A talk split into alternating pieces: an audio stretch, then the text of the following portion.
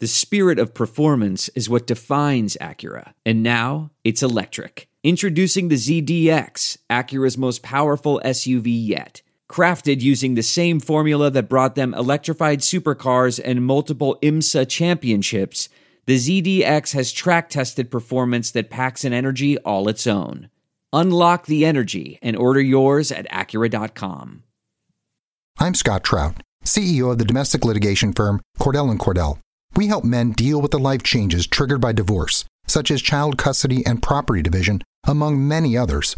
But life changes also occur after divorce. These changes can make parts of your existing court order irrelevant or harder to follow. If you feel a modification to your court orders might be necessary, talk to us at Cordell and Cordell. We're a partner men can count on. Contact CordellCordell.com, 1065 East Hillsdale Boulevard, Suite 310, Foster City, California, 94404. You are listening to the Bird Calls on the Off the Glass, Nothing But Net, and 5x5 podcast networks. For more on your Pelicans, go to iTunes, search the Bird Calls, and subscribe today.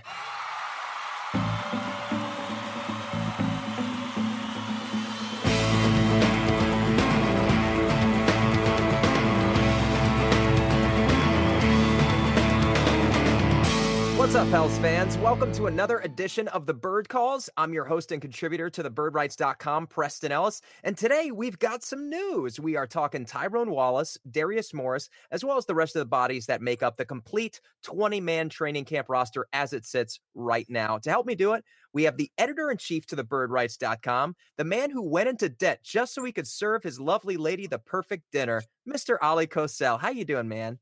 What's up, Preston? Hey, my biggest problem nowadays is I go into stores or restaurants and I kind of just want to pay for half my meals because, you know, these partially. I'm Scott Trout, CEO of the domestic litigation firm Cordell and Cordell. We help men deal with the life changes triggered by divorce, such as child custody and property division, among many others. But life changes also occur after divorce. These changes can make parts of your existing court order irrelevant or harder to follow. If you feel a modification to your court orders might be necessary, talk to us at Cordell and Cordell.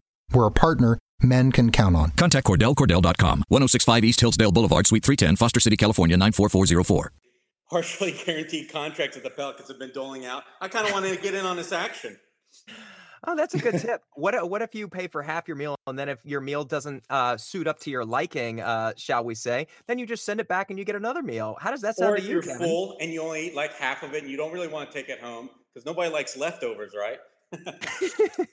I like this. I like this line of thinking. Uh, let's go over to a man, speaking of food, who hasn't had carbs or sugar in over a week, but his wonderful health still hasn't deterred him from trying to trade E'Twaun Moore, Mr. Kevin Barrios. I haven't been trying to trade E'Twaun Moore, no matter what this guy tells you. Um, I'm doing well. How are you? I'm good, man. Uh, I was just uh, relaying that conversation I think you were having with Ryan Aber on Twitter, where you said you guys had been secretly colluding to trade E'Twaun Moore uh, No. behind our backs. No, we were having a chat earlier, a private discussion, and then uh, he said that he thought that E'Twaun was probably going to be the guy that gets part is part of a trade package. You know, I hope I'm not ruining anything for Ryan here, but uh, that you know he thinks E'Twaun's more likely to be shipped out than I think Solomon Hill because of uh, his value and the contract he's on to upgrade at the wing. Um, so yeah, it was just a little joke that you. I, I said, "Be careful." Preston probably hears everything, uh, and, and then you kind of had went at him. Not really went at him, but you know, you were like adding on to what he had said, sort of trying to put your point of view in on something he said. And I said, "See, that's uh, that's what happens." Preston's listening in. He's coming at you already. My antenna is always active to any E'Twaun Moore conversations being had. Uh, let's let's round out our group. Uh, finally, we've got the man who I believe is filling himself on Louisiana high school football this weekend. A lot of images on Instagram from Mandeville High's exploits this weekend. Mr. David Grubb of Crescent City Sports. How was your weekend? It was pretty good. You know, Thursday, Wake Forest beat Tulane, so I was happy. And then uh, high school football season started, so that's always interesting, especially when you're looking at one of the best teams in the state. But you know, my heart is always with basketball, paying attention to what the Pelicans are up to, and they've been David, up to what a happened lot. to Michigan? What happened to Michigan? I don't want to talk about that. Don't wanna- don't wanna talk- How you know, many it's, te- it's just one game. We got like 12 more. So, How many teams do you have rooting interest in at this point? well, I was born in Michigan. I've been a Michigan fan since you know that's in my blood. And then Wake Forest is where I went to school. So you know that's it. That's all. That's all. And you're also a Knicks fan. You are all over the map, my friend. Patrick Ewing. All right, you guys. You can follow David at DM Grub as well as Crescent City Sports, Kevin at Kevin B for Balance, and at Oleh Kosel. Let's get to the story uh, today. But before we do that, just a quick reminder our podcast has moved. It's still available on Blog Talk Radio, but now our new host site is Spreaker. This means that our pod is now available to you on Spotify and iHeartRadio, in addition to all the other fun places that you guys probably get your podcast from, uh, you know, iTunes, Stitcher, Google Play, TuneIn, that sort of thing. Android users can also directly access it from the Spreaker app. So hopefully this makes things a bit easier for everybody. All right, Ali, Tyrone Wallace, you ready? Let's go. Talk. Go, baby. what do you want to know? Uh, first of all, uh, I, I, know that you interviewed our friend Robert Flom, the editor in chief over at uh, SB Nations. Um, I'm trying to think of what the Los Angeles Clippers site is called. Clips Nation. That's right. And uh, I'm going to have him on the podcast should we solidify this signing. But uh, you know, he's a guy's he's a guy with length, six five. Uh, defense is is going to be his strong suit. He can switch between one, two, and three in that regard. Just a longer player, uh, very similar uh, in to the mold of a Will Barton in that kind of herky jerky offensive style. Uh, Ali, why don't you share some of your insights about Ty Wallace and some of the stuff that you were you were relayed from uh, Robert Flom of our friend at Clips Nation? Well, actually, I just took a lot of material that he had written up on the season review. I didn't actually talk to him, but I have been on a podcast with him with you. Remember, we've had him on before, I think. So, uh, that you know, that aside, I think what I want to talk to you about is just tell you the details of how it happened and when it when he may actually join the Pelicans. I think Kevin should actually go into depth because I know Kevin tweeted out a bunch of good stuff on him. So I think what Pelicans fans really need to know is that we've got about another day of waiting to find out whether the Clippers are going to match a Pelicans offer. You know, under the collective bargaining agreement, teams have up to two days to match an offer on a restricted free agent. Uh, and we've learned that it's really not that that high of an offer or high of a bar to meet. It's just a minimum contract, which we all knew. But the Pelicans are only um, guaranteeing three hundred thousand. Um, basically, I, I, think they're going to that would be owed to him if they were to get him in about a week's time, and he would then basically act like just like any other partially non-guaranteed type of player which is kind of impressive considering this guy came out of nowhere and did really hold his own for the Los Angeles Clippers when he basically had no good uh, teammates in the backcourt with him. He was entrusted by Doc Rivers to run an offense and play defense. And like I said, he held his own. So it's kind of surprising he wasn't even able to uh, parlay that into a minimum contract, a fully guaranteed minimum contract anywhere else. So the Pelicans might be able to strike gold. And according to everybody else, uh, it looks like it's likely to happen that the Pelicans will steal him away and for the simple reason, the Clippers have way too many guys on their roster. They've currently got 15 guaranteed contracts. I'm, I'm not even counting Patrick Beverley. So the likelihood is the Clippers just have to let him go. You know, they, they don't want to cut maybe a more promising player, or maybe they haven't been able to make a trade. And it's probably unlikely that one's going to happen now since we're technically, you know, they say the free agency period kind of dies off at the end of August. Uh, so you know, it's looking like the Clippers are going to lose him to the Pelicans for nothing. So, but in terms of the details, you've already kind of mentioned the bull points, and I haven't really looked into him other than he's just a good defender. He's uh, really looks for his shot only in transition, and uh, he's he's kind of a cutting type. So he kind of reminds me of a better Tony Allen, a younger Tony Allen maybe. Uh, but I think Kevin's got better details, so I'm going to throw it over to him. All right, go for it, Kev. Yeah, I mean, um, I think last offseason, everybody was looking for um, outside shooting to add to this team. And I wrote a thing, you know, sort of tongue in cheek in the title uh, that um, shooting is overrated. And the whole goal of that was saying that what they should be looking for is uh, rangy defenders who are also good ball handlers. And I think if you look at what they've added this offseason, it looks like that's sort of the model that they're going after. Um, when you're seeing guys like uh, Elfrid Payton, who I had suggested last offseason, um, Tyrone Wallace, uh, Williams that they've added, uh, you know, even guys like Garlon Green, these kind of guys are like guys that can handle the ball a little bit, have have some uh, length, and have at least defensive uh, like mechanics that look like they could be good defensive players, or they have some pedigree of being a good defensive player.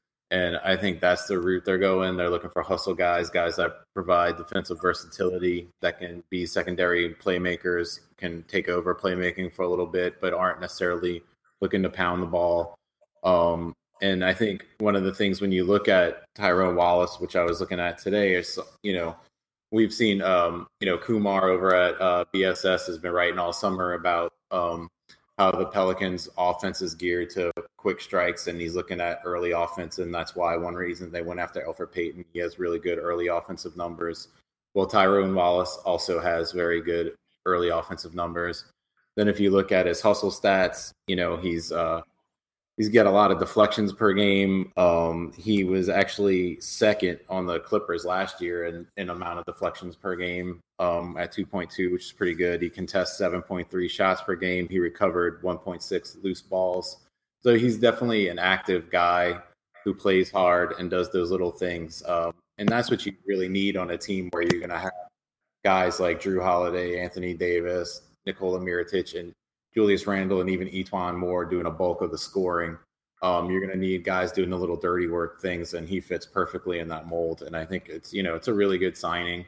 Um, I had watched maybe five or six of his game, you know, games that he's played in this season, and he was always a guy that I thought would ha- have, uh, you know, would show up to be a hustle guy based off eyeball test. But now I looked at the numbers and it seems to back it up. And I even saw a quote from um, Doc Rivers. I was watching an interview with him after a game against Sacramento where where he sealed the game with a steal and a dunk, and he was talking about how his basketball IQ was so high because he read the situation perfectly, explained to him how he saw, you know, what exactly was going to happen. He was able to play off of the passing lane, then he jumped into it at the right moment, stealing the ball, and then uh, getting a clean dunk to close out the game. So he's that kind of heady player that you know um, that we need on this team. All right, David, you're up next. Um, you know, I, I think that um, you know, just looking over his stats, except over those last 29 games, you do see a lot of athleticism. You see that length. Uh, and, and, I think the attractiveness, you know, because of the minimum salary, is that a lot of people do think that there's an opportunity to at, at the guard position, at the wing position um, with the Pelicans. So I think he, he's enthusiastic about coming here. A great opportunity for him to play uh, uh, like Kevin and Ali both said, that I think the his skill set fits in with what they've been trying to do with their secondary players, is have guys who can guard multiple positions and can run uh, and be athletic in the open floor. Uh, so he does all those things, and he shoots a decent percentage from three point range. He's not going to take a, he's not going to be a volume shooter from out there, but you don't, you're not feeling, um, you know, you're not feeling bad if he's taking a wide open shot or one within the rotation of the offense. So I think you know I think he's a good pickup. You know, is, is, he a difference maker? Who who knows? Who knows what his ceiling is? But the Clippers thought he had potential. They just couldn't get a deal done with him. So I think for obviously for the price, I think the Pelicans got a good deal and they got a good player. All right, before we expand onto where he fits within the Pelicans roster, I just want to give you guys some tidbits that I got from both Josh Riddell of NBA Draft Express as well as Zach Lowe, who wrote about him just a few months ago, uh, I think on March 2nd specifically, and then even gave the Pelicans a shout out for a nice signing uh, yesterday on Twitter. Josh Riddell writes Defensively is where Wallace has real merit as an NBA prospect, as his size and length gives him the potential to guard multiple positions. He's willing to move his feet on the perimeter, fight through screens, and not quit on the play when he is beaten off the dribble. He goes on to expand from that. You guys can find that on NBA Draft Express. This is what Zach Lowe wrote uh, he said Wallace makes quick decisions, smart passes, and instant catch and go drives that show a sophisticated understanding of how and when rotating defense expose corridors. Wallace has hit eight of nine on isolation plays per Synergy Sports. His jagged, arrhythmic, off the bounce game confounds defenders. And then just to give you guys some details on the contract itself, he was a restricted agent on a two way contract for the Clippers. So this is essentially a promotion for him. It's a two year, 2.9 million minimum salary offer sheet that reported by Ian Begley and Shams Charania. Uh, the Clippers can match it, but as Ali uh, prefaced, they have 15 guaranteed contracts right now, in addition to Patrick Beverley, who is a, a team option. He is non guaranteed. So if they did want to bring back Ty Wallace, they would have to cut two players. Uh, that could be Pat Beverley. In addition, it could be Jawun Evans, the number 26 overall pick last year. It could be Sindarius Thornwell, the second round pick last year, who's a pretty good defender. It could be Avery Bradley. It could be Milos Teodosic. Any of these guys could be contributors for the Pelicans. Uh, at pretty similar positions to Ty Wallace. So even should the Clip, the Clippers bring back or uh, cut loose one of those players and, and bring back Ty Wallace, the Pelicans are still in a nice position to add one of these players. Now let's continue talking, uh, Ali, about where Ty Wallace would fit within the rotation. Obviously, we've got big expectations for Frank Jackson behind Elfrid Payton. So, where does that leave Ty Wallace in terms of the rotation? He'd be a defensive specialist, kind of what I think the Pelicans had in mind when they signed Tony Allen to replace Solomon Hill last year. Let's say Solomon Hill's not at 100%. The Pelicans need a backup plan because you're going to need some kind of primary defender that's not named Jrue Holiday that can stay with a lot of wings. And that's the greatest thing about Tyrone Wallace. He's got that length. He's not the tallest of guys, you know, six foot five, but he can go cover the three. Because if I believe his uh, wingspan reaches out to almost like six feet ten inches, he's almost like three inches longer than Jrue Holiday, who is considered, you know, kind of a athletic and physical specimen with size and athleticism himself, uh, while being just six foot four with a reach of six seven. So he kind of fits that mold of basically a bigger Jrue Holiday, and uh, that that that's incredibly useful. As we saw, a lot of teams took advantage of the Pelicans uh, offensively as to where we could, you know, keep up with opponents uh, any given position or possession. The same could be said almost of our opponents because let's face it, outside of Jrue Holiday and Anthony Davis, there are a lot of holes. Now, some guys kind of did adequately, like Nikola Mirotic, um, one more at times. Uh, but for the vast majority, you know, there, there was just significant gaps. So the Pelicans just need to add, you know, more uh, bodies that are willing to fit certain roles and holes in this uh, team. And it's not just on offense. Everybody just loves to look at offense, lack of shooting. And you know what? There's a lot more holes in that.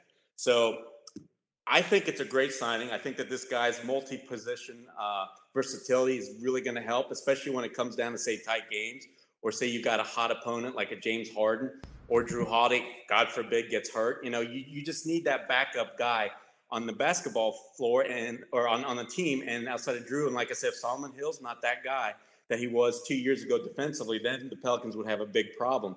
So Tyrone Wallace makes a lot of sense. And then as Kevin and uh, David already alluded to, the fact that this guy's offense, he's a quick strike offense who's able to uh, handle the ball himself, that's perfect. I think Alvin Gentry just wants to run, run, and run, even run some more than what we saw towards the end of last season where we saw the Pelicans, of course, lead the league in pace once uh, DeMarcus Cousins went down. So he fits perfectly, despite the fact that he can't shoot. So, in my mind, right now, where his role is going to be is going to depend on several players ahead of him. Let's say Solomon Hill is healthy; he's going to be ahead of him. Uh, of course, E'Twaun Moore is going to stay ahead of him. Then you've got Jrue Holiday's a given. Elfrid Payton's going to be given a chance. That's a given. So that's four guys. Frank Jackson, everybody's high on him. That's a fifth guy and then uh, Darius Miller shooting. That's a sixth guy. So you've got basically six guys I'm looking at. Oh, and I forgot Ian Clark. Seven guys for three positions. So he's going to fall in line somewhere behind those guys. Um, so game to game, you might see him play sporadically. And like I said, I envision like a Tony Allen type of role where one game he'll play 12, 13, 14 minutes. Uh, then other games probably barely get off the bench. But of course, he's going to be that emergency backup that every team needs once the injuries hit and they hit pretty much every team throughout a season at some point. Uh, Kevin, expand on that. Obviously, he's still unguaranteed, so there's there's no guarantee he even makes the the regular season starting roster at this point. Although you'd have to think the Pelicans wouldn't just bite three hundred thousand dollars. But do you think we're overstating Ty Wallace's value? Do you expect him to be a meaningful contributor all season long?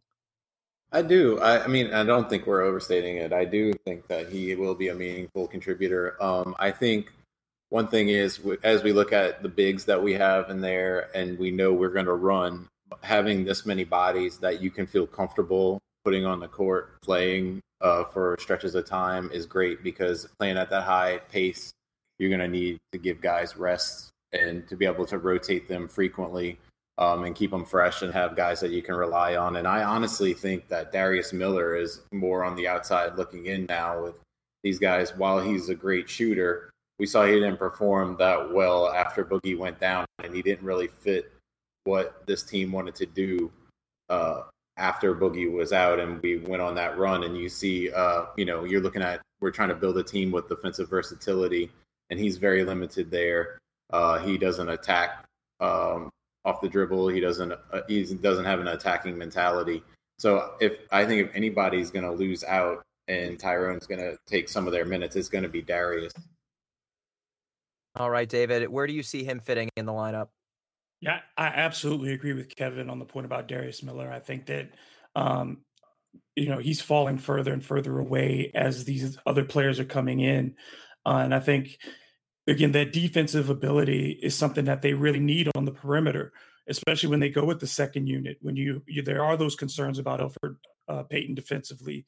There are we have not seen Frank Jackson play defense, so we don't know what these guys can do. You know, and Ian Clark struggled at times. So I think there are minutes there, um, especially in those second units when you want to be able to just shut down someone, make it a little bit more uh, uncomfortable for your opponent. This is a guy who could fit in and do that for you for stretches.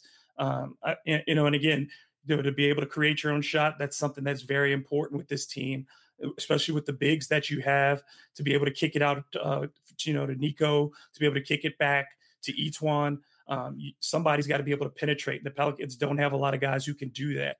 Uh, so I think there is a spot for him. He may not be someone who plays in every game, um, like Ali said, but there, I think because of his skill set, because of what the Pelicans don't have, and um, just because of the way that they play, there is a spot for him on this roster. All right, I just want to add one thing before we move on. Uh, another advantage the Pelicans have in this mm-hmm. negotiation right now is the Clippers are have already allotted one hundred eighteen million two hundred thirty three thousand dollars. In addition to that, should they take Patrick Beverley for the final year of his contract, that takes them directly over the luxury tax threshold. So they cannot waive any player and sign uh, Tyrone Wallace without going over the luxury tax line. So that means that they need to trade someone. So should they re-sign Ty Wallace and decide to, I don't know, distribute out young guys like Jawun Evans, Milos Teodosic, Patrick Beverley, uh, that sort of thing? Ali, is there anyone you directly be interested in as kind of a consolation prize? Ooh. I mean, Teodosic jumps off the page simply because he's kind of that creative, amazing ball handling uh, slash decision making point guard, like a typical uh, old old school floor general, who actually kind of showed that he can make that open three point uh, jumper last season. Uh, defensively, he you know he was kind of a sieve at times, but he was actually a little bit better than what I expected. So for him or for me, Teodosic definitely jumps off the page. I would love to grab him because let's face it, the Pelicans need guys. I feel like um, that can really help this core. We're a playoff team now, so developing, say, a Jawun Evans or somebody like that I- am not too interested in that anymore, at least not right now. Holly, that's so funny that you said Steve because in Zach Lowe's article, he directly references Lou Williams and Milos Teodosic's defensive play as Steve. So I, you just channeled that from having read the article earlier. Uh, what about you, Kevin? Obviously, they'd have to trade uh, one or two of these guys. Is there anyone specifically on the roster other than Milos that you would hope the Pelicans would have a shot at? Um, just because of what we were talking about, the direction of this team, I actually prefer Evans over Teodosic. I know Teodosic is a great playmaker, but he's not that great of a shooter, and he's a terrible defender. Um, and I, I just rather see us focus on being a diverse, versatile defense that can just constantly flow, an amoeba-like defense. And I think that's the identity of this team. So if you're getting one of those guys, I would prefer to have Evans, who has the potential to fit more into that mold, and we have other guys that can play um, you know, that can handle the ball. So I'm not that worried. I mean, obviously Teodosic is a gifted passer for sure. Um, and I'm, I wouldn't really argue that. Um, Evan, he shot 38% from three last year. Uh, yeah, okay. So did Rondo, right? Uh, in Chicago. oh, he, shot, he averaged five shot attempts a game though from deep. Okay. Rondo do? Like two. yeah, but he. I just don't. You know, I, I just I, rather focus on the on the having an identity, and I think we mm. starting to have another a new identity, and it's an identity that all the other moves fit with, and I'd rather just stay on that path. All right, David. There's nine players in the backcourt with the Clippers. Uh, the the ones that I already suggested, as well as the ones the guys have talked about: Teodosic, uh, Patrick Beverley, Jawun Evans, maybe Avery Bradley, Sindarius Thornwell. Who do you have your eye on? Should they uh, re-sign Ty Wallace? No, I don't really like Avery Bradley as much as other people do. So he's not that attractive to me as a as a as a um, consolation prize. I mean, I, I, I just I've I've never understood the big love affair with him, but I, I would probably take um Jawun Evans too, just because again, I, I the guards that are available as veterans, if you're going to take one from the Clippers, um, I don't think that they they dramatically change things, and I don't know if um, Teodosic would fit in. That's that's one of the things that I worry about because of the the experiment that the locker room is going to kind of be. Um, I don't know if he would want to adjust to that to this culture I don't. I, I just don't know. Um, so I think Evans is a guy that can do what the Pelicans want to do as far as tempo. Um, he's young. He's going to be. You know, you have time with him, um, especially next year when they still don't have a lot of cap room. Whereas uh, Teodosic, you know, he's going to be. I think he's going to want more um, as far as financially. So I think Evans to me would be the most attractive. All right, hey, Preston, Preston, do me a favor. Remind me after this podcast to send both Kevin and David some YouTube clips of this guy, okay? I, I, thought you were going to say you're going to send Kevin YouTube clips of Milos Teodosic draining three point shots. Well, that too. All right. Uh, we're going to talk some more about Tyrone Walls. In addition to that, as I mentioned, we're going to have Robert Flom, editor in chief of Clips Nation, on the podcast at some point tomorrow once the Pelicans have solidified this signing. Uh, before we get to some of our reader questions, let's quickly talk about Darius Morris, uh, the second point guard to be signed by the Pelicans to an unguaranteed contract yesterday. He was the former 41st overall pick uh, in 2011. He spent time with the Lakers, the Nets, the 76ers, the Grizzlies, and the Clippers, as well as several G League stints where he holds the single game playoff assist record. Uh, he's very similar to Ty Wallace in terms of frame, uh, a bigger point guard with court vision in the mold of a Tyrone Wallace, but also lacking athleticism and shooting. And at this point, you have to think he's kind of a uh, I, don't know, a, a veteran journeyman. Uh, he's in his stints let's see, he's played just a, uh, a little over 130 games uh, over the life of his con- uh, playing career since 2011, 2012. So, not a lot of hope that he can crack the regular season roster. Uh, let's start with Ali. Do you have any thoughts on Darius Morris? Not too many. I'm feeling this is more of just a training camp body. Maybe he'll actually, you know, give Elfrid Payton some direct competition because they have very similar kind of skill sets and the fact that they're kind of tall, kind of lengthy not the most athletic specimens around, and of course, the, their uh, outside force shooting. Because you know you've got to mention also the fact that Darius Miller ha- or Morris hasn't been in the uh, league since the 2014-15 season. So three years out of the league. Last year he spent all of his time in China, and as you mentioned, Preston, he's been in G League a lot too. You, you can't have expectation of a guy who's already 27 years old. Interestingly, I, remember when he first came in the league, the Lakers were kind of high on him, probably more so the fans were, because I remember some crazy comparisons being made to um, Gary Payton, which obviously is ridiculous. But obviously, he hasn't been able to meet any of those expectations simply because his athleticism isn't up to par. And when you combine that with just poor shooting, and he's just a little bit slower than a typical point guard, uh, it, it, there's just no place for him in the league. So no, unfortunately, I don't have expectations of him at all. I think the Pelicans are doing him probably a little bit of a favor, getting him some exposure. And I kind of want to also talk about what the Pelicans are doing is the fact they are bringing in all these uh, partially guaranteed contracts. To me, it's almost like they're almost spreading out their seeds on a future uh, G League team, or the fact that they don't have a G League team. This is they're using their training camp basically, like I said, to sow some seeds in future players, whether develop them or just keep in contact where maybe they can help them in turn, whether with coaching or scouting themselves. So yeah, I mean, I wish I had more positive to say about Darius Miller's game, but I, you know, I just don't see him making this roster. That's so funny. You just referred to him as Darius Miller. That's exactly what Damn our friend. Again. That's that's that's funny though, because it's exactly what our friend Kurt Helin of NBC Sports uh, did in his article. He even accidentally instituted a photo of Darius Miller in the article header and said Pelicans add Darius Miller. He's a friend of ours. Uh, it, it happens to the best of us. He was on our oh. podcast. I want to say last off season, but I just wanted to point it out that both of you guys uh, made that mistake. It's it's so funny. Uh, you seem to be channeling all the uh, national. Um, storylines in regards to to the Pelicans right now between Zach Lowe and Kurt Helin. Kevin, Kevin, do you have anything you want to add on Darius Morris?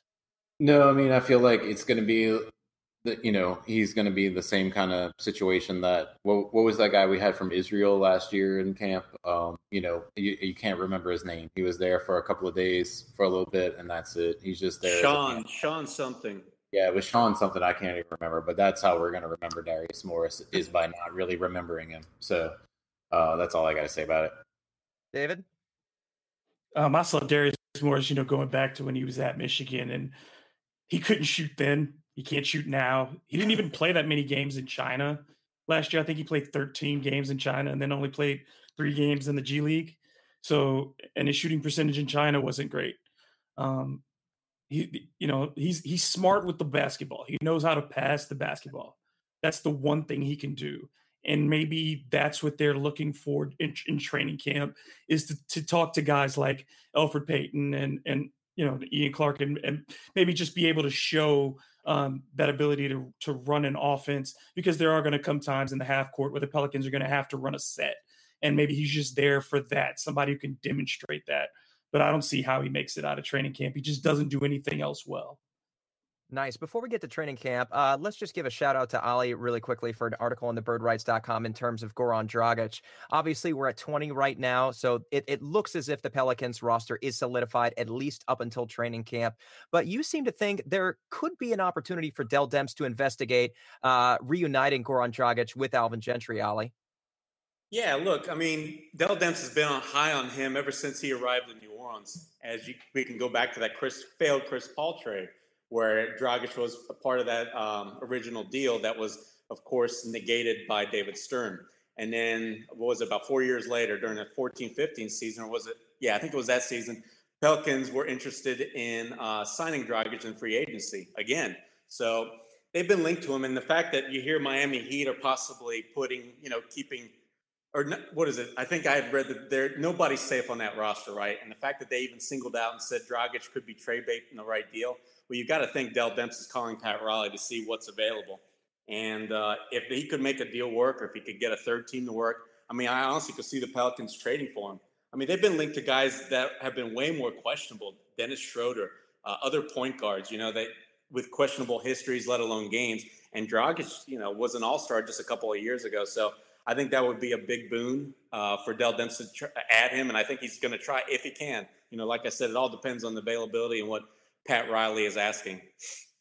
All right, the Pelicans are in a pretty good spot right now because there are several teams that have exceeded the luxury tax and are going to need to offload players like Goran Dragic. And the Pelicans are one of the few teams across the NBA that actually have the space to take a player like that. Obviously, they'd have to offload matching salary, but there could be a, a discernible difference there in terms of salary so that the Heat could take back less salary. Mm-hmm. In addition to the Heat, teams that need to offload salary, the Timberwolves, the Grizzlies, the Pistons, the Spurs, the Celtics, the Blazers, the Rockets, the Wizards, the Raptors. Obviously, the Rockets would probably be content paying the tax, as well as the Thunder and the Warriors at this point. But if they have the opportunity to offload for some kind of favorable deal, I'm sure that they would. Kevin, do you have any thoughts on Goran Dragic and the Pelicans potentially uh, being one of his suitors? I mean, I understand why they would be interested in getting him. Uh, I like Goran Dragic as a player. I just don't really see a trade that makes sense for for both teams. You know, it, it would have to involve us giving up probably either probably Mirotic, and I wouldn't want to give up Mirotic for Goran Dragic. Um, just I think what we have could be special in the front court, and we might only have it for a year, but I'd still like to see it play out. Um, Dragic is getting older, um, and I just I don't know. I just I, like I said, I think he's a very good player. I just don't see how the parameters work where it's gonna really uh, where we're not giving up too much. I think we lost Kevin. No, you didn't. I just stopped. Oh, okay. it, it, it, felt like a dot dot dot. I thought you were going to add on to that. Uh, David, uh, do you do you give credence to any of of this? Do you think uh, that Fletcher Mackel's wildest dreams may come true? no, no, I don't, I don't. I don't think it happens. Um, I, I just don't think um, Dell really wants to make that deal right now. I still think that he wants to see what he has uh, first before he makes any more major deals. So yeah, I just don't think this one happens. All right. All right. I think the Pelicans are pretty set at that position right now with Elfrid Payton, Frank Jackson, Tyrone Wallace, in addition to Jrue Holiday, Ian Clark. Um, you know what? I want to ask one more question. Ali, uh, we were kind of uh, silently hopeful, not so silently hopeful, I should say, that Trevon Bluiett could get a longer look earlier in training camp, preseason, maybe in the earlier parts of regular season. I think even David Grubb mentioned they might use 45 of those days early on the year to see if he's ready for the big stage. Do you think this kind of permanently uh, keeps Trevon Bluiett in in the G League and the Pelicans take a, a much longer look at Ty Wallace in regular season play? Yeah, I think just because Trevon Bluiett's already been signed to a two-way deal, I don't think that the Pelicans have too much interest in promoting him um, now, especially now, or really at any point this season, unless, of course, he completely dominates the G League and they're hurting for shooting. Otherwise, you know, like I said, it's going to be a G League year for him. But as you mentioned, he's going to get 45 days with the uh, big team, and you've got to think that'll be good enough for his development, which he does need. We saw him in Vegas and uh, he was going against a little bit lesser competition. But he's got to learn basically how quickly his opponent is. It's not collegiate athletes he's going up against anymore. He's going up against guys who are most times going to be either physically stronger, bigger, or just faster and can jump over him because uh, he's not the most athletic, fastest specimen around. So he's going to learn how to get his shots off, how he can stay with them defensively. So he's got to learn all these intricacies of the NBA. And I just think the Pelicans would rather, like I said, they've already got him on a two way deal. Just keep him there because roster spots are so precious. So, like I said, unless he wows them or there's suddenly rash of injuries that they need his shooting, uh, don't expect to see him in a Pelicans uniform outside of his uh, uh, two way status. All right, the minimum he can earn this season is seventy-five thousand. If he played all of his days, I think he can reach as much as three hundred thousand. Those numbers work. What's yeah, that? Preston, you got to think they'll reward him, right, by doing that. Because oftentimes when a player agrees to a two-way deal, there's kind of a nod-nod agreement that you know the player's going to get to spend a lot of time with the NBA team, not just for him financial, but also to learn. You know, you got to remember the development side of this. Definitely. Uh, let's let's go over to Kevin next, and let's kind of ask the the same question. Uh, do you do you think this directly affects Trevon Bluiett in any way? Uh, do you think that now he's just going to be an observer for his rookie season? I mean, I think that was like always the plan. You know, if uh, if he has a breakout, then sure you can bring him back in. If he really wows you in camp, you know, maybe you sign him to uh, a full length uh, contract. You know, call him up from the D League, guarantee his contract, make him a vet minimum. But um, I just think that that's what they want to do is just give him some more time to develop um, we saw a lot of things to feel positive about, as was said already. Um, but you know, there's obviously still work to do with him. Um, but he is a gifted shooter for sure. And uh, should injuries happen, then you might see him get called up, or if there is struggle to hit outside shot, you know, early on in the season, you might see him brought in to see if he can uh, light a spark on that end of the uh, court. David, I'm going to move on if that's okay. Um, if yeah. you have any yeah, cool. Uh, so right now there's 12 guaranteed roster spots. Uh, there's a couple of non-partial guarantees, seven of them, in fact. Uh, Wallace Morris, Emeka Okafor, Jahlil Okafor, Troy Williams, uh, Kenrich Williams, and Garlon Green. Now this is kind of tricky because last week we were kind of suggesting that maybe both Okafors could make the roster. Now, in addition to Ty Wallace, that puts you right at 15. It takes away any flexibility the Pelicans have unless they outright waive someone or get uh, involved in a trade. So, as it stands right now, is the Pelicans roster essentially set? And if it is, who do you think those other guaranteed bodies will become? Well, I think yeah, I think Jahlil is the one that's going to make the team out of the two Okafors now. That would be my first thought is that um, Emeka ends up getting released, but they keep a you know keep him closely by the phone and tell him if anything happens, you you know you're the guy we'll call.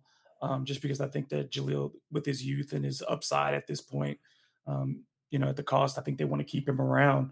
Um, but I think for the rest of the roster, yeah, it's set. They're they're not going to I, have said this before. I just don't see Dell making any major moves unless something extremely in the Pelicans' favor uh, comes his way in the next couple of months. I think he's going to give it till you know around Christmas to to really evaluate it, unless there's unless they drop off a cliff or something. Um, you know, I, I just think he wants to see what this group can do.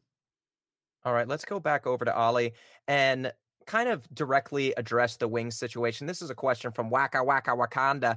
And his question is wings, wings, and wings. How are we feeling about our wings situation as of now, assuming we get Wallace and the Clippers don't match our offer? I'm going to kind of uh, askew away from that question and, and directly target Williams brothers and Garlon Green. Ali, do you think there's any chance that one of those three potential wings makes the roster at this point? It, I think they're they're all a long shot to make the regular season roster, but I think one of them has a really good chance of making a two way, getting that a second two way available contract that the Falcons still have to dole out. Um, because as Dave was kind of saying, yeah, I see Jahlil Okafor taking up the 13th spot. I think that you've got to think Tyrone Wallace is going to get that 14th spot. And the 15th, Dell normally likes to leave one open, but in this case, he may not. And he's got a lot of options. So it could be Emeka Okafor. You keep him just because he can be used as salary in a trade for later. Or one of these three guys you just mentioned to me really wows the team and they uh, he decides to sign to a regular season deal. Um, or maybe there's an unknown. Maybe they still want to bring in, say, a Ty Lawson or who knows, you know, some veteran out there like they did Jameer Nelson a year ago.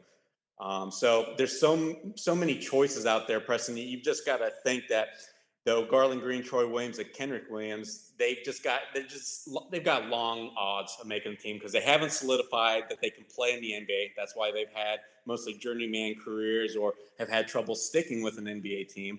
So my my best guess is one of those guys you'll see get that second two way contract. Kevin, should one of those guys wow or impress in training camp and earn a spot? Do you think it's more likely that the Pelicans cut Ian Clark or waive and stretch Alexis Ajinça? Um, hmm, that's interesting. Uh, I think, I mean, Ajinça, I think they would try to trade him first so they wouldn't have to cut and stretch him. Um, if not, if not, I think I would go that route because I mean, you're going to be holding that guy on there, or you, you know, basically you're only holding him around for his salary for to make a trade later on. So it just depends on what the long plan is. I think if they have some ideas about how they need to use his salary, uh, they'll keep him around. But I think if anybody is going to get just outright waived, it would be uh, Emeka Okafor, just because you have so many bigs on the roster right now, and uh, Ian Clark is a guy. Um, you know, while you have a lot of bodies and a lot of guys we feel good good about in the guard wing rotations, uh, there's still question marks on all of them and Ian Clark is a guy that we've seen be, you know, a true NBA player, a guy you can rely on. Um, he also has his problems, but he he will give you serviceable minutes, and you can count on them. Um, so I think he's the kind of guy you definitely don't want to just outright waive. Uh, I'm I'm indicating if Emeka's already been cut, they've guaranteed Jahlil Okafor, they've guaranteed Ty Wallace. I think that puts them right around 14. So if they don't, uh, or puts them at 15. I'm terrible at math. So if one of these uh, three guys, uh, Kenrich Williams, Troy Williams, and Garlon Green, really impresses and they really want them on the regular season roster, that would put them at 15. Do you think yeah. there's then a chance uh, that they have to choose between Ian Clark and Alexis Ajinça? Well, I see still at that point, I still think you just give one of those guys a two way and then you hold on to Ajinça to see if you can trade him with other salary to make an upgrade on your roster. Um, because that still allows you to have those guys around and then to keep them around uh, whenever you need to, and then you can always convert them to a minimum contract and then waive Ajinça later on or Clark or find a trade partner whether you're sending one of those two out. Um, but if I'm choosing between guys that I want on the roster, I'd rather have Ian Clark on the roster, obviously, because he can be useful. Um, and I don't see how Ajinça can be useful in Gentry's system and in and an Erman system also. So um, yeah, I mean, if if you're holding a gun to my head and I have to make that decision at this moment, I would cut uh, Ajinça. And I don't necessarily think you need to even stretch him, right? I mean, he's an expiring contract. You just cut him, and then you can sign one of those guys to a minimum, and it wouldn't matter. All right, David, let's get back to the direct question that Waka Waka Wakanda asked. Wings, wings, and wings. How are you feeling? Ty Wallace kind of shifts between the one, two, and the three position because of his size. Uh, of course, E'Twaun Moore is going to get a lot of look at three. Solomon Hill, Darius Miller, should the Pelicans sign either of the Williams brothers or Garlon Green. How are you feeling right now about the three? I think we feel like we felt, you know, throughout the offseason that it can be serviceable you know, with E'Twaun doing the job, we've seen him do it, so we know that what he can do there. Um, you're you're hoping that Solomon Hill returns to form, um, but you also know that the position should should uh, be upgraded. So, I mean, I, I don't think my opinion or my feelings have changed about the position, nor my expectations at this point. I'm not expecting a dynamic improvement um, at that position as of right now.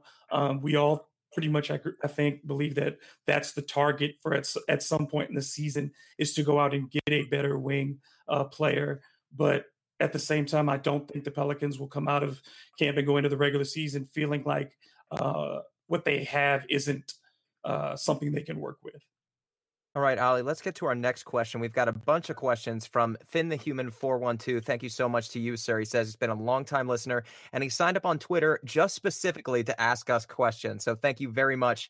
Uh, let's get to his first one, Ali. What are your expectations this season for Solomon Hill? I think if he can get back to the level he was two years ago before he tore his hamstring, that that seems about right. I mean, you honestly want him to become a better decision maker. You want him to become a better three point shooter, but I just don't know how realistic that is. Uh, no matter how much work he puts in. Now, granted, it looks like he's put in a lot of work, and that's what um, Coach Mike G, Jrue Holiday's personal trainer, and the Pelicans uh, performance consultant said that the fact that you'll notice that Solomon Hill is indeed, you know, ready for this upcoming season. But again, will it translate to something better than what we saw two years ago out of him? You know, I'm not going to hold my breath simply because he's not shown it throughout his career to be a consistent shooter. You see him in, in warm ups, how his stroke is just not, you know, the most.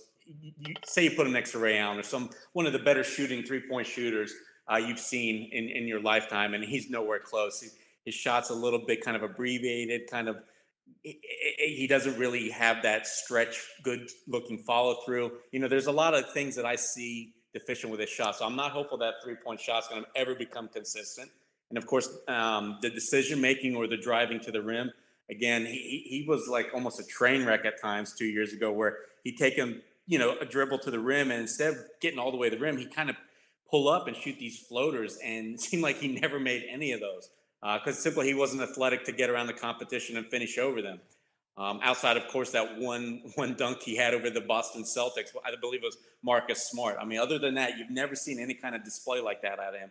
So you can't count on that. And, and like I said, the last one's that decision making, where can he become like a great passer, like operate say at the top of the key and search for um, Anthony Davis on a roll or Julius Randle somewhere from the top of the key. And again, I just haven't seen it. So no, unfortunately, I don't expect Solomon Hill to have any kind of a breakout season. So the best you can hope for is honestly what we saw two years ago. All right. If anybody wants to chime in, just talk over me. But we've got a couple more questions, so I'm just going to keep it moving. Uh, I'll just say real quick. I just my expectation for Solomon Hill is that he has the same size legs on both legs. That's what I, you know, like last year he had one tiny leg because of the injury, and yeah. so I think if he has both legs the same size, he'll at least be, you know, somewhat back to what he was uh, before, which was still a flawed player, but a player that can provide some something for you. Kevin Barrios, the leg expert here at thebirdwrites.com. Uh, Kevin, let's keep it with you, sir. Uh, this is also from Finn the Human 412. He says, Do you see Frank Jackson as the future starting point guard for the Pelicans? Or I'll kind of change the question a little bit for him. Um, what would Frank Jackson need to do to become the future starting point guard for the Pelicans? Well, he would he has to stay on the court first off. We haven't seen him play, so that's the that's the number one thing. Um, obviously, what we have seen from him is very promising. He's an incredible athlete, and will add tons of athleticism to this team that was lacking so a lot of athleticism on the perimeter. Um, so you would have that. Um, you he needs to, you know, prove that he can defend at least the one position, if not uh, one to three in some stretches, you know, where he can be adequate against a, a small forward for moments because of the kind of defensive scheme we want to run. And we want to see if he can orchestrate an offense. We don't know if he can do that either. I mean, we know he can attack the rim. Uh, he looks like he has a decent jump shot. Um, you know, he has a good burst, um, those kind of things. But in terms of running an offense and basically all fundamentals of defense and offense. We haven't seen that much from him to to you know say that we know for sure that he can be that guy. Um, we all have high hopes and we have reasons for those hopes. They're not just blind faith, but it is a lot of faith. All right, David. This one also from Finn the Human 412. How big do you think our rotation is going to be during the regular mm-hmm. season? I could see an 11 man rotation with Mirotic, Randle, Clark, Jackson, Miller, Hill, Diallo. How many players do you see cycling through the lineup on a nightly basis, David? On the regular season, yeah, I think it'll go 10 or 11 deep. That doesn't mean everybody will get a lot of minutes, but I think, you know, they obviously want to uh, take the uh, minutes total for AD and, and Jrue down some. Um, uh, and, and, they have the bigs now to do that, and that's again another part of this backcourt uh, depth is to have, to be able to manage those minutes a bit better. Uh, and so I think there will be these waves. It'll be like hockey, you know, and do these these large shifts of, of players, and it'll be constant because of the pressure that they want to try to keep up. And I think it also mitigates some of those again the the issues for those guys who are um, slightly deficient defensively. So yeah, during the regular season there will be a lot of guys getting played, but of course, then um, we know at the playoffs it'll be down to uh, probably an eight man rotation at that point with a couple of guys popping up. But yeah, throughout the regular season, a lot of guys playing. All right, Ollie. Who or which games highlights do you watch when you're missing Pelicans basketball? Mm, probably Jrue Holiday's because he had so many motivating, crazy plays last season that we were only always accustomed to seeing these out of and only Anthony Davis. But last year, wow, Jrue Holiday put so many uh, games on his back down the stretch with a defensive player, maybe a drive uh, that were responsible for at least you know at least five wins or so. So yeah, I've, I've watched a lot of Jrue Holiday's uh, highlights this offseason, and um, I've honestly been kind. Of, it's been actually kind of unfair, and then my making a kind of um, an evaluation of Elfrid Payton because I'm kind of comparing him to, or I've been comparing him to what Jrue Holiday can do on the court. So um, yeah, I, I, don't know how how to say that, but Jrue Holiday is, is such an astounding specimen, and he's finally been able to put all of his physical to, tools to uh, great use on the basketball court, and you've got to expect for that to continue. So yeah, I watch him, but sorry, Elfrid Payton, for comparing Jrue Holiday to you so many times, buddy. Kevin, this one is from our friend Young Vet at Phelps a lot. He said he would love to hear more thoughts on the recent offer sheet for Wallace. It's hard not to like all the little moves that Dell keeps making. Since we already talked about Tyrone Wallace pretty much in depth, and we're going to talk to Robert Flom some more, why don't you discuss as a whole kind of Dell Demps roster moves this offseason? Obviously, signing Elfrid Payton to the biannual, uh, adding Tyrone Wallace, Jahlil Okafor, in addition to Julius Randle on that mid level exception. What do you think about the moves that he's made since July 1st?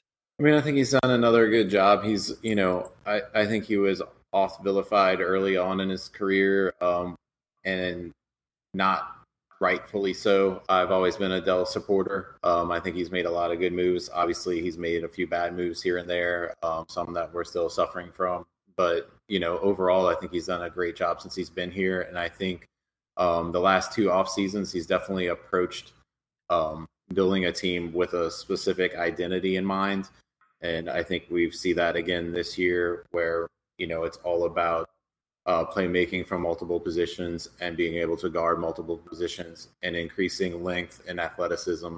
And um, so I, I, like this. I like the you know the amoeba off uh, defensive scheme that we're gonna employ. I like that we're gonna be fast paced um, for a roster that fits it. I didn't think last year the roster to, that we started with necessarily fit everything that they wanted to do, but now it does. Um, and the moves that they've done have really added to that. Um, you know, Randle getting Randle was incredible. I, I like Elfrid Payton. I know he has flaws, and I know he's a question mark going in. I have confidence that he'll be fine.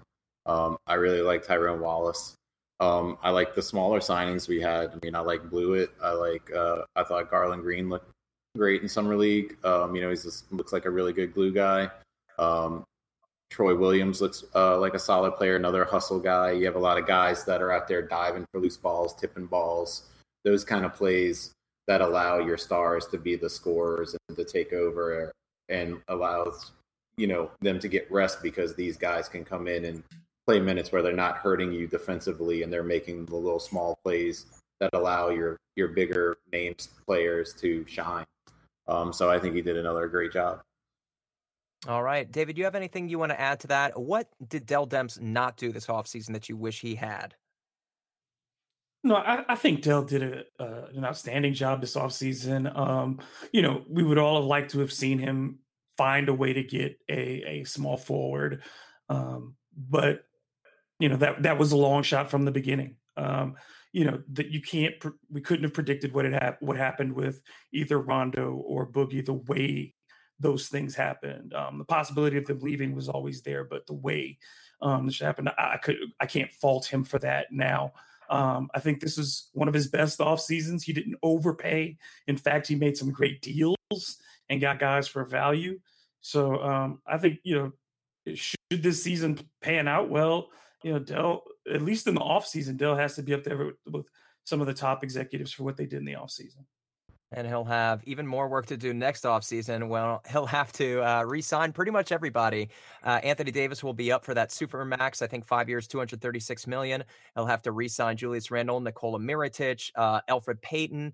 Uh, all these guys are essentially expirings. Uh, he's got a lot of work ahead of him, right, Ollie? Yeah, absolutely. And um, let me see. Oh, no, I just noticed, Preston, we still got some more questions. Are we going to get to everything we saw on Twitter? Yeah, I've only got two more in front of me. Uh, the next one I'll go ahead and ask to you. It's also from at Phelps a lot. He says, Your expectations for Troy Williams and Jahlil Okafor if they make the team. Mm, that's a good one. Well, with Troy Williams, I kind of already answered that, and I don't even have expectations that he'll make the team. Uh, if he does, that would be great. But again, he would probably fill some kind of down at the end of the bench type of role for the Pelicans. And like I said, most likely that would be in some kind of a two way contract form for me. I just can't see him making re- this regular season roster. Uh, but as for Jahlil, we do. I think I think we have kind of a consensus on that. And what as for the expectations, I think this guy will get in on almost every in every game. Um, he's going to be kind of the muscle that Alvin Gentry kind kind of turns to when either Anthony Davis is hurting or we just face really b- much bigger lineups. Say we're facing Rudy Gobert or our Marc Gasol or whoever else out, out there in the league that's physically imposing that kind of beats up on AD. Um, that's where Okafor is going to soak some minutes up. Uh, everything leads me to believe that this guy's ready for that redemption year.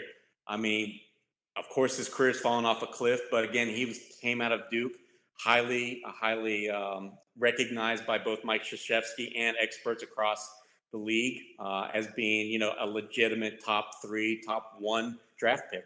So I think he's going to return to some kind of good form as to where we're going to see him uh, actually kind of carry the offense at times with the second units through the post. Um, I'm curious to see how his passing is going to do. Supposedly, this guy's a decent passer out of the post. So I think there's a lot going for him that he'll be able to get in every game. So we'll see him average maybe about 15, maybe even upwards to 20 minutes a game. Um, and, and like I said, throw in some points. And he's just got to do well enough on the defensive end. If he can just protect or thwart enough shots around the rim. He doesn't have to block them. He just has to, you know, prevent those easy lanes. If he can do that, he's definitely going to get some court time. And there's an article on the birdwrites.com by our newest writer, Charles LaRocca. Uh, in addition to Charlie Gonzalez, they both have new articles. But Charles specifically, Jahlil Okafor ready to be part of New Orleans Pelicans winning environment. So make sure you check that out to learn more about him from our guys at the birdwrites.com. Kevin, this one is from Jim Beam at underscore all you say I underscore. Hope I got somewhere in the ballpark of that name. Uh, he says, Do we really need a new point guard? Is it okay that we're going after point guards that can't shoot?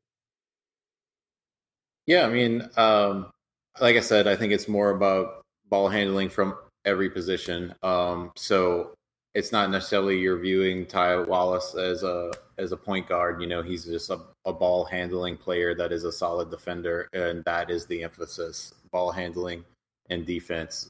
Shooting is secondary because they think they're going to create enough looks for guys to be efficient.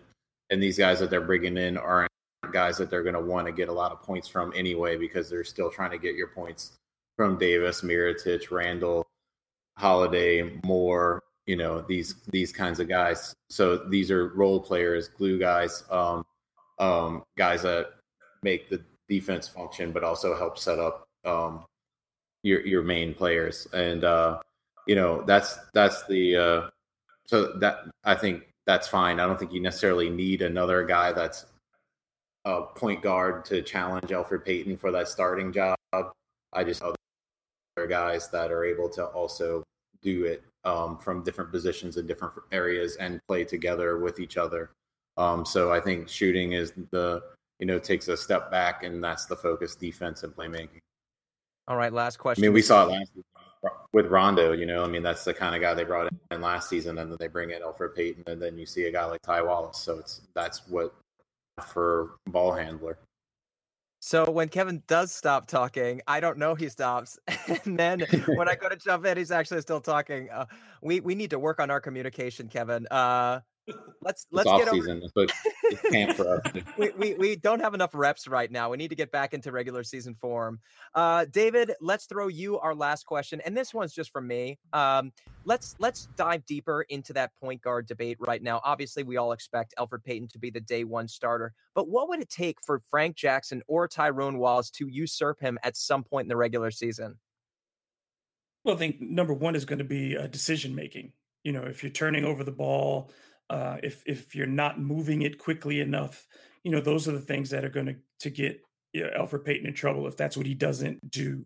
And and then again, when the ball does come back around after that initial quick offense, if it if it didn't hit, if you weren't able to get that basket within the first nine ten seconds of the shot clock, are you then able to get people in position? Um, you know, if he's not able to do that, if he's not hitting shots on top of all those things, then I think you open the door. But again, Frank Jackson is going to have to prove can he do all of those things as well and then without the ups and downs of a rookie season.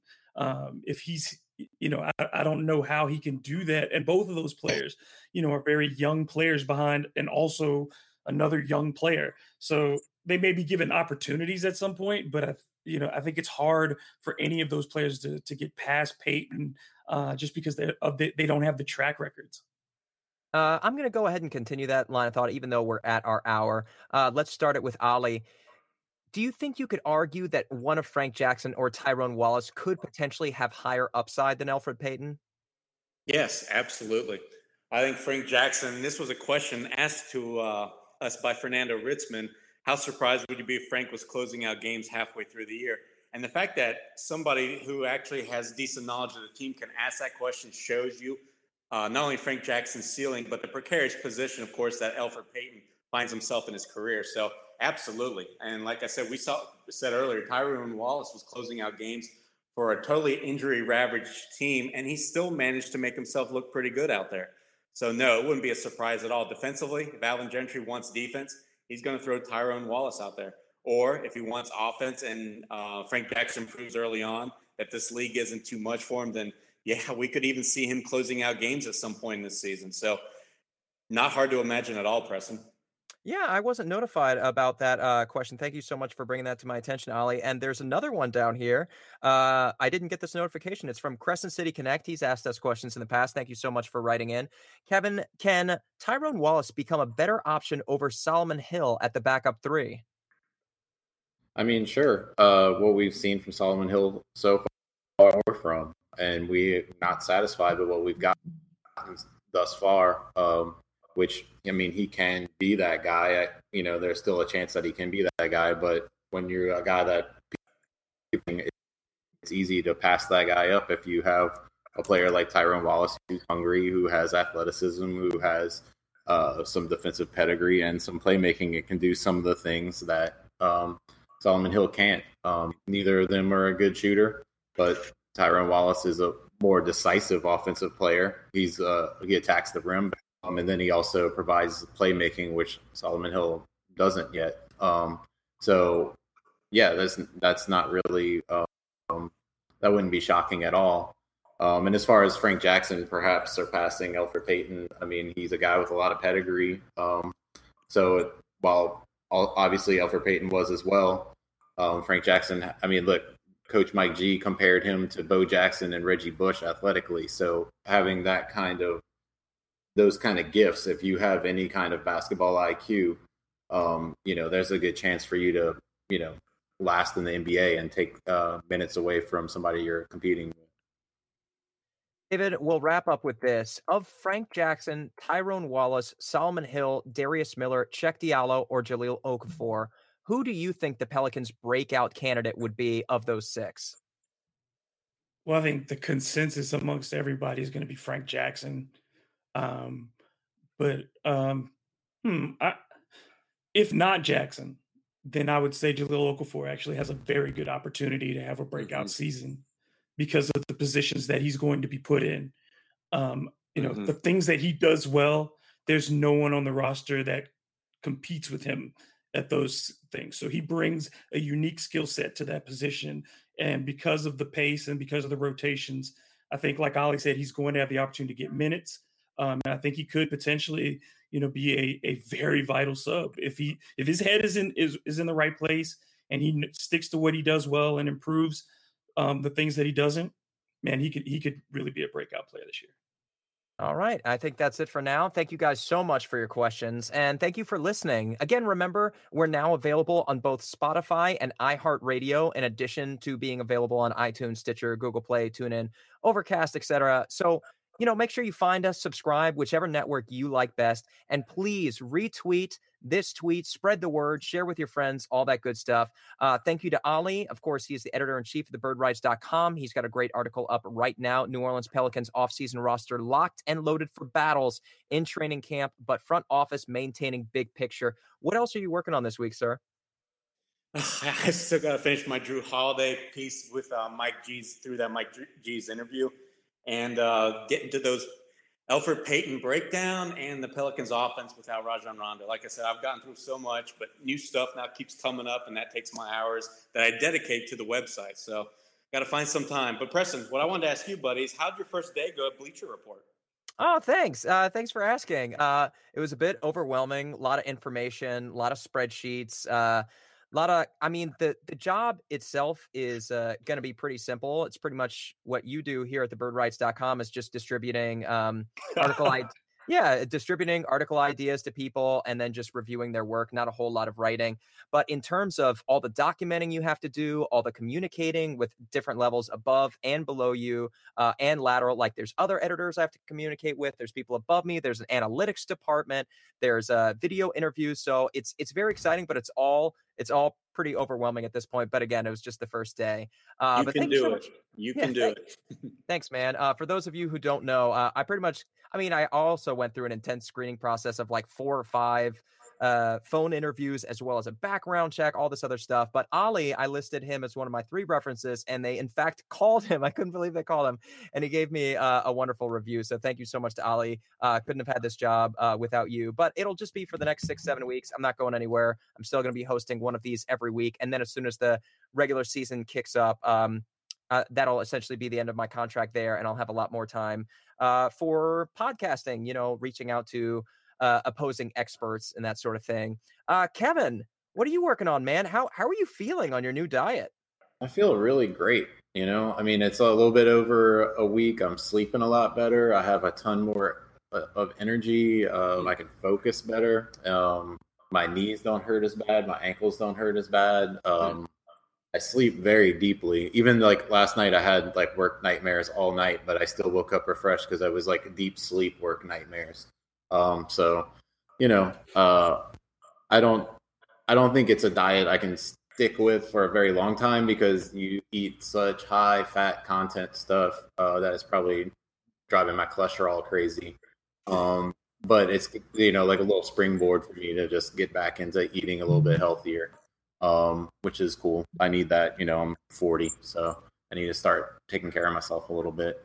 Um, and also, I put on like this little gut after you know a lifetime of being a pretty slim guy, I all, all of a sudden develop a, a, gut in the last six months. So I'm just trying to knock that off and get back into a little bit better shape.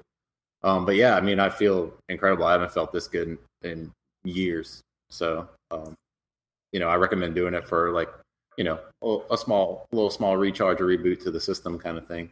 And as far as what I'm working on, um, I don't know. Are you guys interested in hearing the rest of these uh, Anthony Davis teammate power rankings? Because I sort of feel like people aren't that interested in them. So if you are, let me know and I'll start to get back onto them. I kind of put them on hold for a little bit while I worked on some design work I had going on. Um, which, if you read Anti Gravity magazine, I did the design of that cover. You can see that work out there right now if you want to check that out. Um, for the, it's about a band called Thou is the cover story, which is a band that I'm well, this I'm really friends with the singer. I don't really know the rest of the band that well, but me and the singer have been knowing each other since high school. Um, and then um, other than that, I'm definitely going to start working on that human design chart. Look at uh, the roster next week um, with Travis. Um, so that'll be up at some point, but it's going to be a little intensive going through the whole roster. So it might take me a minute to knock that out. Um, and that's it. All right, David of Crescent City Sports. You've been watching a lot of football, sir. What's your week look like? Yeah, um, Friday I'm doing in a game between um, Zachary High School and Catholic of Baton Rouge, two defending state champions. So that's a big game there. And then Saturday I'm doing LSU's first home game. Uh, my most recent piece on the Pelicans, though, is um, not particularly about the Pelicans per se, because it was about David West. Um, and I just suggested that he belongs in a place of honor uh, with the franchise. Uh, and it's I've gotten feedback on both sides of it. There are people who think that he just didn't do a, you know, he wasn't that significant of a player. Um, but you know, he was the first draft pick of the franchise in New Orleans, and he he and Chris Paul are basically the cornerstones of the most successful period in franchise history during his peak years. They were, you know, averaged 47 year, wins a year, and that last season, you know, he tore his ACL um, ten, before they were before the last 10 games of the season and that was a team that lost in six games to the Lakers in the first round. So who knows what they could have done had he been available? Um, two-time All-Star, you know, and he held 13 franchise records when he uh, left. So I think he deserves it. I don't think he's the best player in franchise history. And people think thought that that's what I was trying to say. No, I was clear about that. Obviously, Anthony Davis and Chris Paul are better players than David West. But I think overall, he's like the Udonis Haslem, um, you know, in Miami, or um, even the Tim Hardaway, who didn't put up amazing numbers in Miami and was just a two-time All-Star there. But about it was about the culture, and David West was a big part of mm-hmm. establishing a basketball culture in New Orleans. I know the Benson family doesn't retire jerseys, but I think he should be honored in some way. All right. Well said. Uh, you guys, again, thank you so much for listening. Uh, we'll probably be back tomorrow night with Robert Flom, and I'd be happy to invite any of these three guys if they want to sit in on that. Just a quick recap of Ty Wallace's season last year with the Clippers.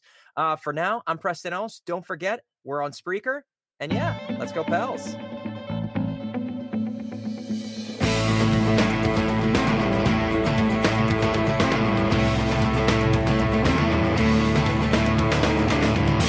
You for listening to the Bird Calls on the Off the Glass, Nothing But Net, and 555 podcast networks. If you like what you're hearing, please take a moment to rate us on iTunes, retweet, share with your friends, and most importantly, subscribe today. Let's say you just bought a house. Bad news is, you're one step closer to becoming your parents. You'll proudly mow the lawn. Ask if anybody noticed you mowed the lawn. Tell people to stay off the lawn. Compare it to your neighbor's lawn and complain about having to mow the lawn again.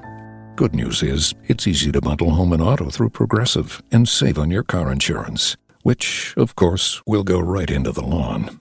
Progressive Casualty Insurance Company affiliates and other insurers. Discount not available in all states or situations. Let's consider the secret life of the innermost nesting doll. Living most of her life in the dark, inside the other nesting dolls, she has plenty of time to think, if she could. Sadly, she has no brain. However, when an innermost nesting doll hears that Geico not only saves people money, but also has been providing great service for over 75 years, she thinks it's obvious you should switch. Because yes, switching to Geico is a no-brainer. Pity the innermost nesting doll and her lot in life.